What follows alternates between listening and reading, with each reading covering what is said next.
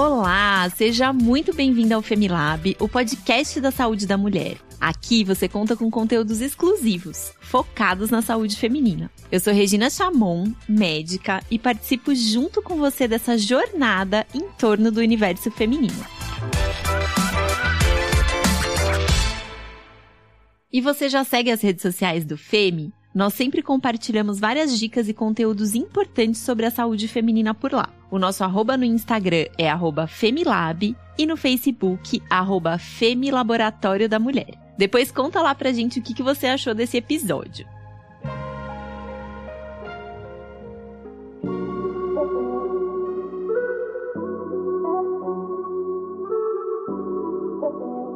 Você sabia que sentir prazer pode trazer vários benefícios para a sua saúde e bem-estar? Especialistas afirmam que o orgasmo é capaz de aliviar dores, inclusive cólicas menstruais, melhorar a qualidade do sono, diminuir o estresse, deixar a pele mais bonita, fortalecer a imunidade e vários outros benefícios. Hoje nós vamos falar um pouquinho mais sobre um assunto que ainda é considerado tabu e um motivo de dúvidas em muitas mulheres: o prazer feminino. Para essa conversa, nós convidamos uma sexóloga que vai responder nossas maiores dúvidas sobre masturbação, orgasmos e libido. Vem com a gente?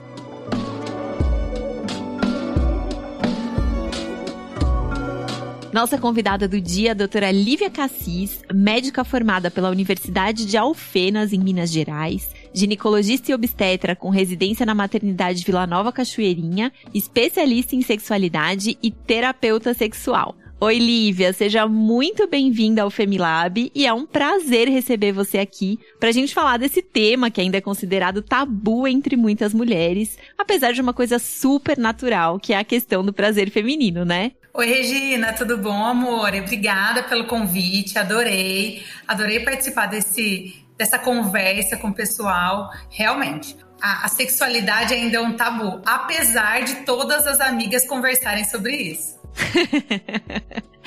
Olivia, a gente trouxe um estudo aqui feito pela Universidade de São Paulo, a USP, que mostrou que 55% das mulheres brasileiras não têm orgasmo durante a relação sexual. E uma outra pesquisa feita pelo Prazerela mostrou também que só 43% das mulheres entrevistadas conversam abertamente sobre sexo com seus parceiros. Esses números assustam a gente um pouco, né? E eu queria que você falasse um pouquinho sobre o que exatamente é o desejo sexual. Então, isso é real, essa pesquisa é choca, mas é real. é, a maioria das meninas, elas parecem que falam muito sobre sexo, mas na vida real ali, entre a sua parceria em casa, isso não existe principalmente por conta de é, dogmas religiosos, criação muito é, restrita em casa. Então, as mulheres não conversam mesmo sobre sexo com as suas parcerias. O que é muito ruim, porque elas meio que têm um, uma criação para satisfazer o próximo e não para se satisfazer. Então, às vezes, ela entra numa relação sexual e quer agradar e não sabe nem o que ela gosta, ela não conhece o corpo, ela não tem essa autoestima sexual, o que faz muita diferença para ela conseguir ter prazer. Então a gente tem que lembrar que o prazer sexual feminino, ele tem muito a ver com autoestima, com saber o que a gente gosta, com a gente estar tá bem, confortável com aquela pessoa, senão a gente não consegue realmente relaxar. E como é que a gente pode fazer para estimular, assim, para saber o que a gente gosta, para se conhecer? Como que é possível fazer isso?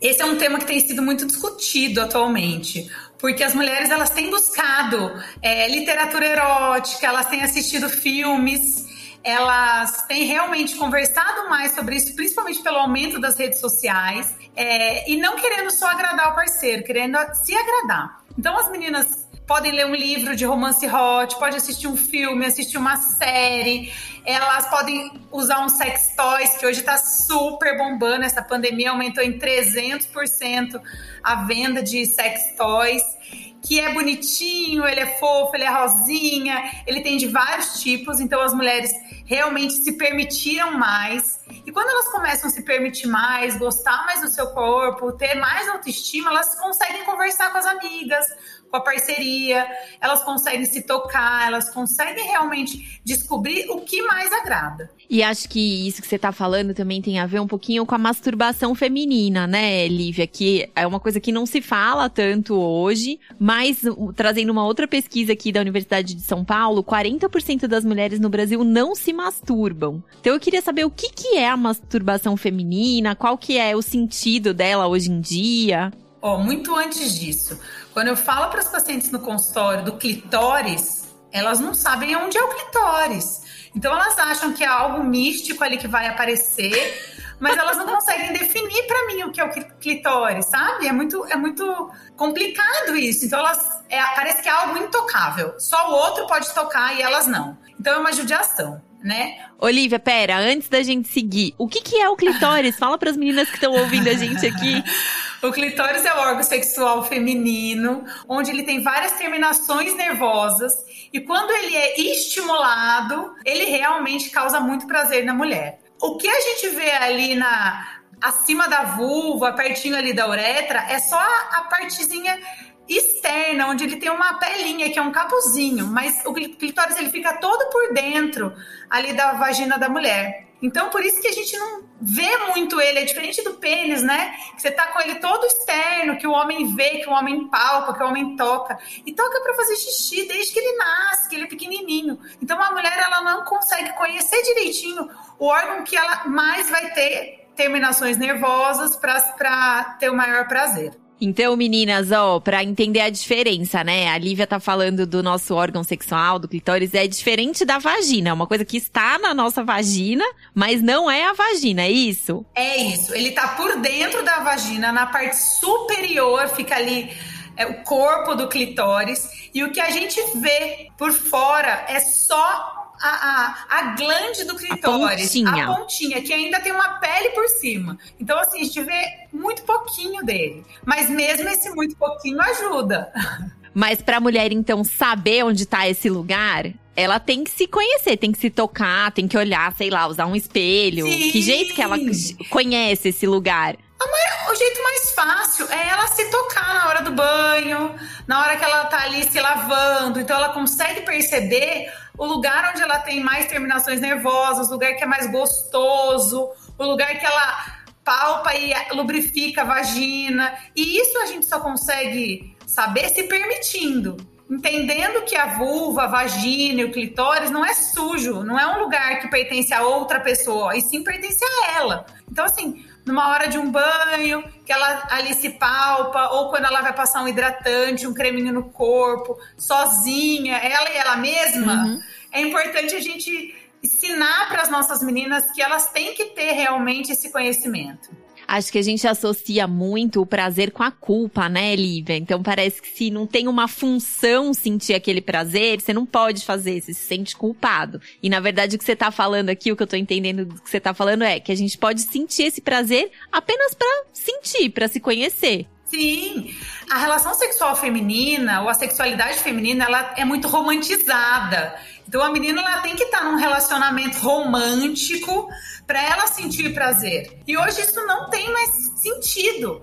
Hoje as adolescentes, as meninas, elas têm me procurado justamente para se descobrirem, para descobrirem antes de se envolver com outra pessoa, sem esse quê romântico que muitas vezes elas foram criadas. Sim, sim. Muito bom, gente. Já sabemos onde é o nosso clitóris, já sabemos que a gente pode acessá-lo quando a gente quiser, pode deve conhecer esse lugar do nosso corpo. E aí, Lívia, a gente ia falar sobre a masturbação, né? A masturbação feminina. Nem todas as mulheres se masturbam. Então eu queria que você contasse aqui pra gente um pouquinho o que que é a masturbação feminina e o que que ela, por que que ela é importante pra gente. A masturbação feminina nada mais é do que a menina conseguir nos pontos erógenos no corpo, distinguir o que, que ela gosta mais. Então, na hora do, do uma, de uma hidratação, ela conseguir massagear mamilos, ela perceber que ali ela consegue ficar com, com uma excitação vaginal, com uma lubrificação vaginal, ela perceber que a pele é o seu maior ponto erógeno no corpo. Então, assim, só se massageando ela consegue perceber o toque, se ela quer um toque mais lento, um toque mais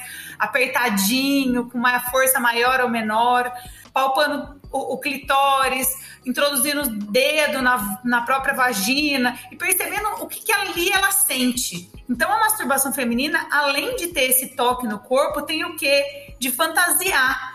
Ela pode ali criar as próprias fantasias para a hora que ela está com outra pessoa, ela voltar a acessar essas fantasias.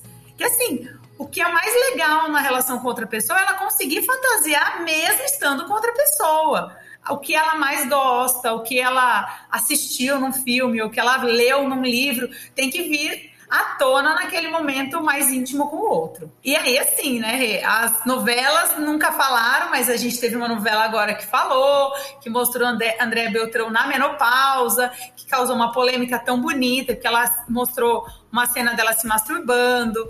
As artistas têm falado sobre isso, sobre o não envelhecimento da sexualidade. Então, agora na campanha de Dia dos Namorados, teve, tiveram algumas campanhas de lingerie mostrando realmente um casal mais é, maduro, tendo relação, mostrando que não é mais para acabar a sexualidade depois de uma certa idade.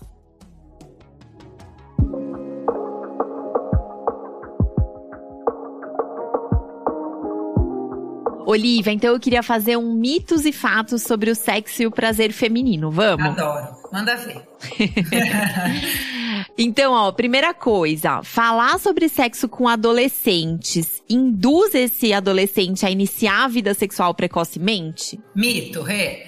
Mito, porque quanto mais informação o adolescente tem, mais ele sabe escolher as parcerias e mais ele se protege de não entrar numa relação ali meio duvidosa. Então, esse é um grande mito. Então, temos que falar com os nossos adolescentes sobre sexualidade. Temos que falar com os nossos adolescentes.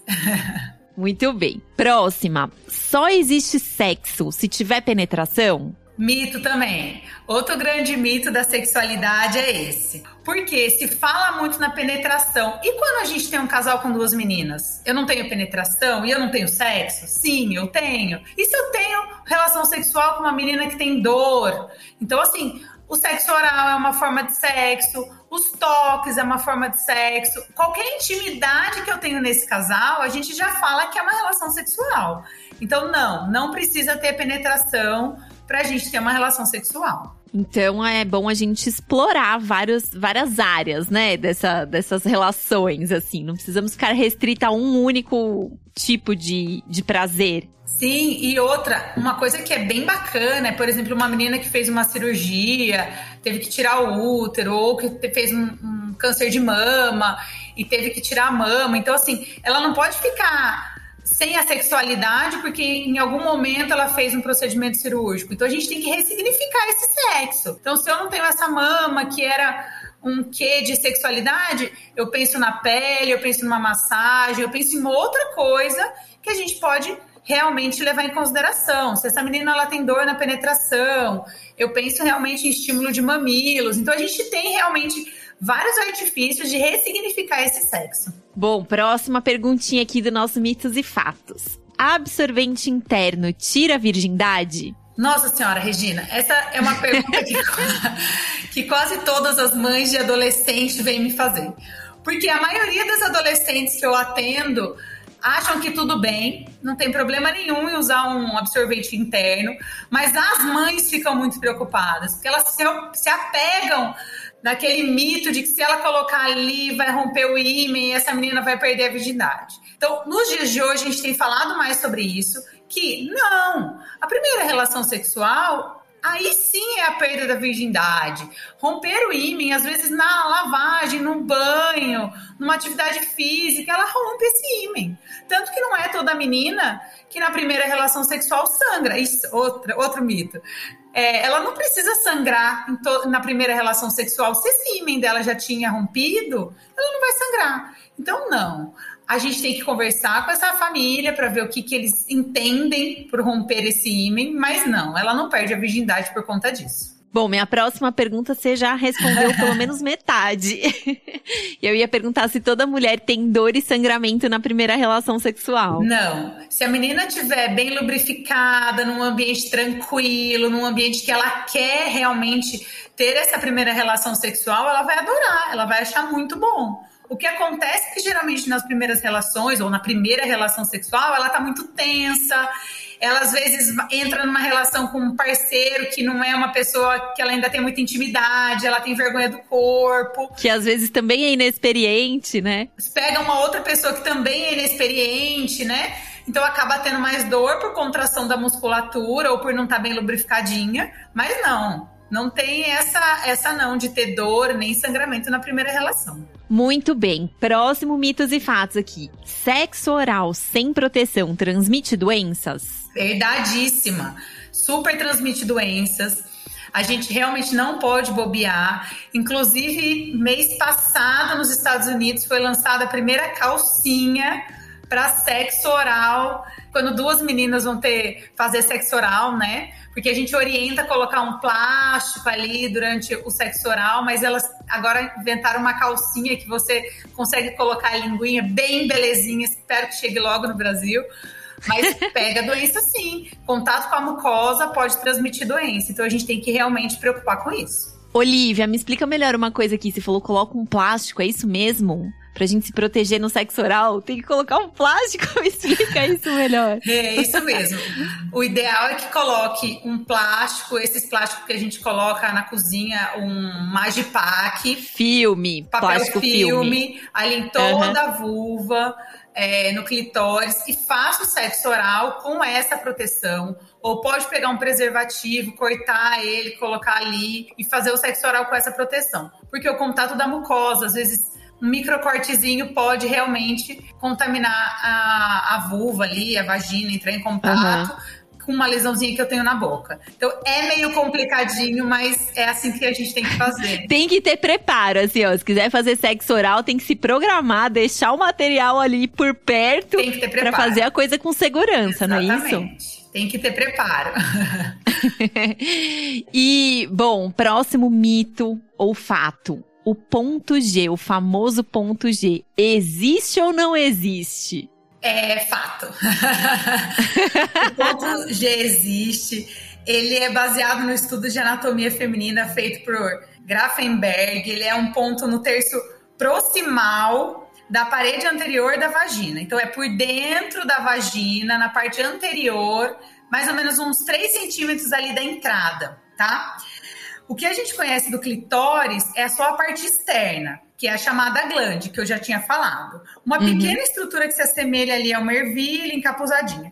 Só que essa parte, ela, ela tem realmente as duas ramificações por dentro da, da vagina e ali, aonde as duas ramificações se encontram, é um local onde tem bastante terminação nervosa, é o tal do chamado ponto G, que eu consigo uhum. acessar via vaginal e palpando ali, a gente consegue também ser um outro, um outro local de prazer feminino. Só que a, a, o bacana é que depende de algumas posições, da penetração, a gente consegue acessar esse pontinho G junto com a masturbação do, do prepúcio ali, da, do, da glande do clitóris, e aí ajuda no aumento do prazer.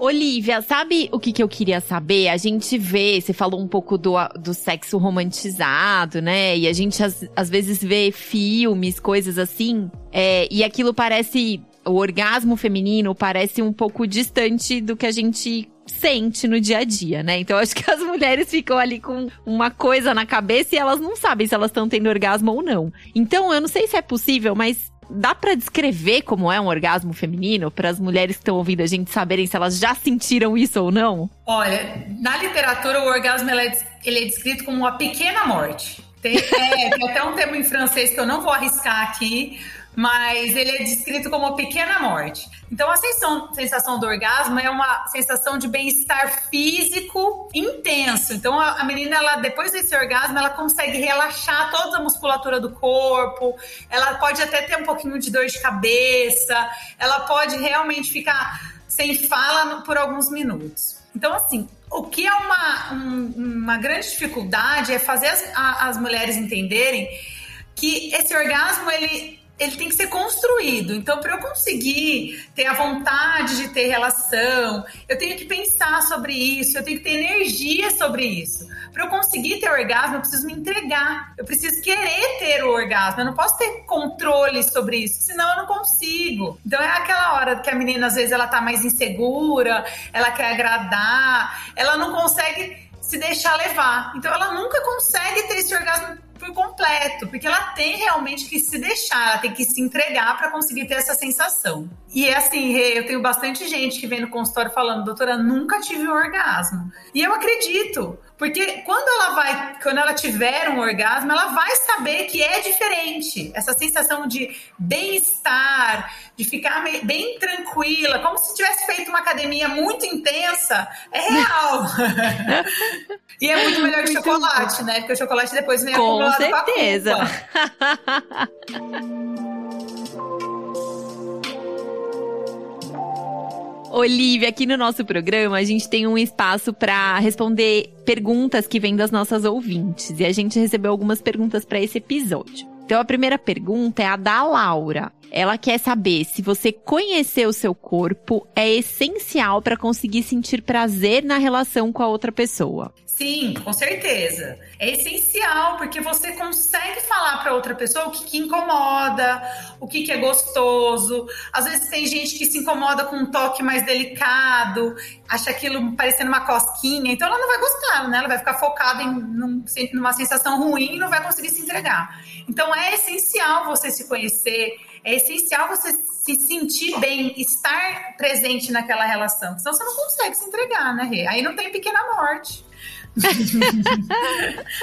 e a gente tem mais uma pergunta aqui da Fabiana. Ela perguntou se é normal sentir prazer durante a prática de exercícios físicos. Muito! É muito normal. Tanto que você vai vendo que grandes atletas ficam um tempo sem ter relação, sem se envolver com alguém, porque ela consegue realmente ter essa, esse prazer hormonal que o exercício físico traz, que o orgasmo também traz. Então, assim, é muito comum, né? Mas é diferente, tem que ter os dois.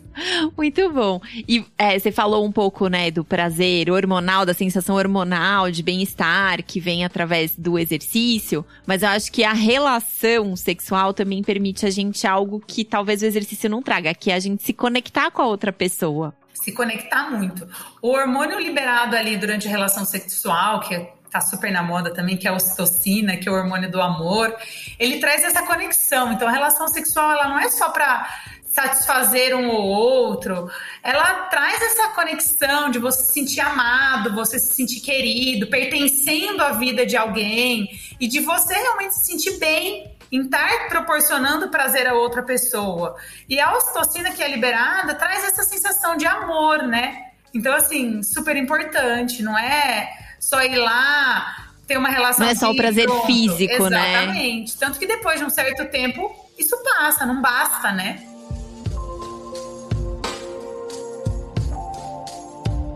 Olivia, eu adorei nosso papo, mas a gente tá se encaminhando aqui pro final do nosso episódio. E aí eu queria que você falasse para as meninas que estão ouvindo a gente aqui, o que, que para você fica como principal mensagem desse nosso bate-papo de hoje, assim, o que que você acha que elas devem levar como mensagem principal da nossa conversa? Ai, para mim a, a palavra da vida chama-se autoestima. Então, eu acho que como imagem é, a gente tem que se cuidar, a gente tem que se gostar, a gente tem que se conhecer, a gente tem que cada dia mais perceber o que nos faz feliz. Porque quando eu tô feliz, eu passo essa felicidade pro outro, eu me conecto, eu consigo relaxar numa relação sexual porque eu tô me sentindo tranquila, eu consigo me relacionar com o outro mesmo não tendo penetração mesmo se eu tiver num momento, sei lá, doente ou estressado no trabalho, mas se eu me gosto, eu me, me trato bem, eu me cuido, eu consigo passar isso para outra pessoa que estiver comigo. Então, acho que bem-estar vem do, do amor próprio. Muito bom, muito bom. Gente, que delícia esse episódio de hoje. A gente falou bastante sobre o prazer feminino. Acho que deu pra gente aprender a importância da gente se tocar. Deu pra gente aprender que o sexo tem várias formas, que não só a penetração, e que a gente pode encontrar prazer em todas essas formas. Mas acho que a mensagem principal que ficou aqui, que a Lívia trouxe pra gente, é como é importante a gente estar tá atento pra gente mesma, a gente se cuidar, né? A gente ter esse olhar carinhoso com a gente, porque a partir dele que vem todo o resto. Então queria agradecer demais a Lívia pela participação e queria pedir, Lívia, para você contar aqui pro pessoal que tá ouvindo a gente seus projetos, suas redes sociais, como que as pessoas te acham? Hey, obrigada, amei, adoro, adoro falar sobre qualquer assunto relacionado à sexualidade. É, a gente tem vários projetos, né? Sexualidade câncer de mama, é, tentar melhorar a autoestima das mulheres que vêm na nossa, na nossa vida. Pode me encontrar pelo meu e-mail, liviagarla.com.br ou no meu Instagram, que é arroba liviacassis, K-S-S-S. Manda lá as perguntinhas que eu respondo. Adorei, obrigada. Sempre que quiser, me chama, que eu tô super feliz por isso. Com certeza vamos ter a doutora Lívia mais ah, vezes aqui delícia. com a gente. Também a gente está deixando o link do arroba dela aqui na descrição do episódio.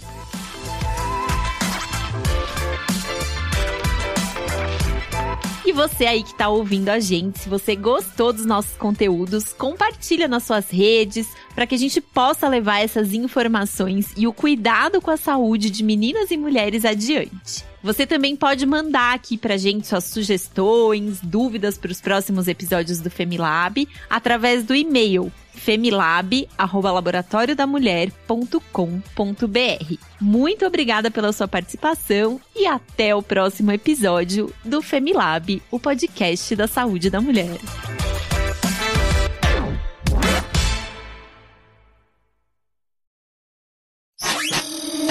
Essa é uma produção do Bicho de goiaba.